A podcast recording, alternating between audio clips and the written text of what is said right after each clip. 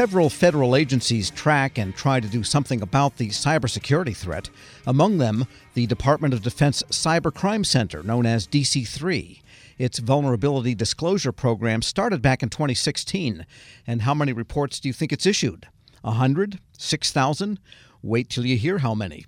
Here's the DC3's Director of Vulnerability Reports, Melissa Vice. And Ms. Vice, how many reports have you put out since 2016? Well, we have surpassed 45,000 since 2016 from 39 over 3900 crowdsourced ethical hackers. Basically, we do count it every 5,000, but this was pretty significant to us. One of the things that happened is during COVID, we saw an amazing uptick in reporting. Pre COVID numbers averaged about 300 reports a month. The first year of COVID, we went up to about 900 a month. And in the second year of COVID, we went over 2,000 a month and averaged out at at least 1,500. So we wanted to count that meteoric rise over the last two years. And now, as we're normalizing back down to pre COVID numbers, we just wanted to celebrate how much growth we've had in that short span of time. All right. Well, now that we've admired the numbers, let's back up a step. Tell us about the vulnerability reporting program that you direct. What vulnerabilities do you look at, and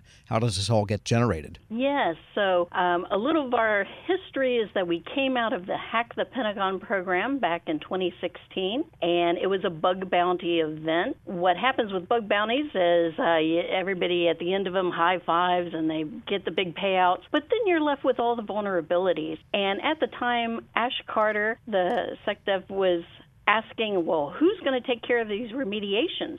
And so that's how DC3 was tapped for the vulnerability disclosure program. So we are codified in the 8531.01 DoDI manual as the sole focal point for all vulnerability reporting to the Joint Force Headquarters DoDIN and U.S. Cyber Command. We also have the Cybersecurity and Infrastructure Security Agency regularly issuing vulnerability reports and patches coming out. Do you find that you are also sometimes reporting the same things? We have very unique lanes in the road than CISA, basically because we are focused solely on the DoDIN, and a lot of what we uh, is reported to us are common weakness enumerations or CWEs, not necessarily the CVEs or common vulnerabilities. So it's a very different mindset. We're looking at the broad picture uh, on the DoDIN, and also last year we were given a big scope expansion in the early years, we were looking only at DoD websites. Last year, we were actually looking at all publicly accessible DoD information systems and networks. So we ostensibly say that we've gone from 2,400 units to about 24 million units overnight. So we're looking at very exquisite things. Well, besides websites, what are publicly accessible DoD systems? It could be industrial control systems, mobile devices, a broad range of different things. If it touches the network, it's available to us. And we should define the term DoDIN. You're referring to DoD Information Network. That's kind of a Yes, sir. Pentagonish yes, sir. type of term for something that every agency has. We're yes. speaking with Melissa Vice. She is director of the Vulnerability Disclosure Program at the Defense Department's Cybercrime Center, the DC 3. And how do the vulnerabilities get known? I mean, what's what's the mechanism? Do people say, "Hey, Melissa, I've got this"? Well, what happens is we're using crowdsourced ethical hackers out of 45 different countries all around the globe. We're not giving them any special accesses, hence the publicly accessible portion of our, our scope. And uh, what they're doing is, sure, they might be running some scans or doing basically adversary emulation. They're using the same TTPs uh, that the bad guys would be using, but they're hacking for good. This is a see something, say something program.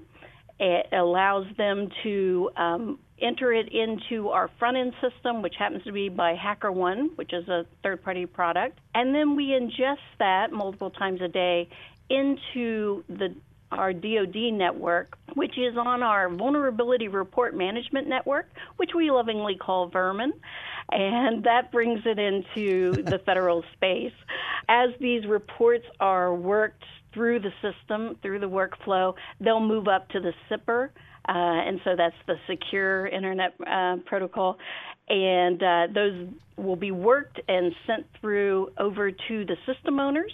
The system owners will be tapped by Joint Force Headquarters DoDIN SMEs on that side of the fence. Once they've made those remediations, they can send it back and say, okay, we want to close our report. We will revalidate that information before we close any report. And the people that are doing the ethical hacking for you, are they DoD employees? Are they contractors? Are they volunteers who also knit caps, you know, from Maine or something? Or who are they? Oh, like I said, sir, there are 3,900 entities across the globe. So no, they are not DoD employees, and that's the uniqueness of the program. Really taking a look at that crowdsource ethical hacking, and we were the first federal VDP program uh, to be stood up. It was pretty unique in 2016. You can imagine folks are a little incredulous, but I think we've proven that it's a success story, and that's why you do see things like the BOD 2001, the Binding Operational Directive 2001 that came out from CISA asking the other federal entities to stand up VDPs. But we're definitely the grandfather and the success story. And as you explain, there is a mechanism for ensuring that the vulnerabilities are known to the systems owners and they get a chance to close them. So, does that mean out of 45,000 reports, only a couple of hundred are still open at a given moment? Well, not every report that comes in the door is actionable, is how we term it. Uh, so, one of the things that uh, benefit that we provide for Joint Force Headquarters DoDIN is we're skimming off and analyzing in the validation and triage process of what is actually something we would call a vulnerability against SRGs 800, the NIST 800 171, and so on. So we look at it from a DoD perspective. Is this truly a vulnerability? If it's not actionable, we will just close that out as a non actionable report, or um, we might close it out as informational only. Keep in mind, too, that the researchers are not being paid they are being granted reputation points.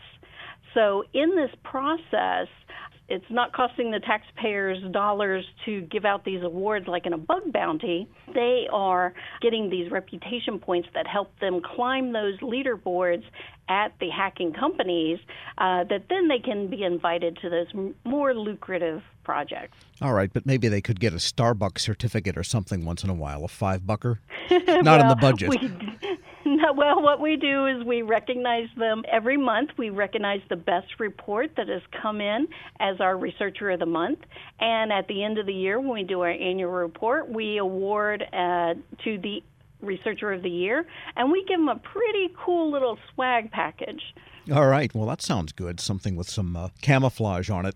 How do you explain the rise in numbers of reports coming in from the pandemic? Because the pandemic didn't itself affect information systems. No, but it did affect the researcher community.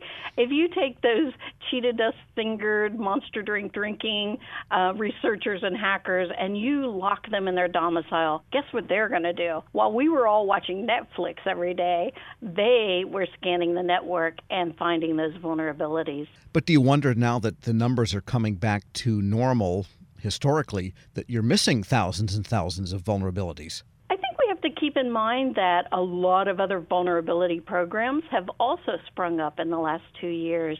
And we, we anticipated that that would probably be the case after the BOD uh, was instituted. So there's a lot of different opportunities for the researcher community. You know, they can be looking at private sector, they can be looking at the, the DoD. So I think it's a natural progression. Melissa Vice is director of the Vulnerability Disclosure Program at the Department of Defense Cyber Crime Center, DC3. Thanks so much for joining me. Well, thank you so much for having me, Tom. And we'll post this interview along with a link to more information at federalnewsnetwork.com slash Federal Drive. Hear the Federal Drive on demand. Subscribe wherever you get your podcasts.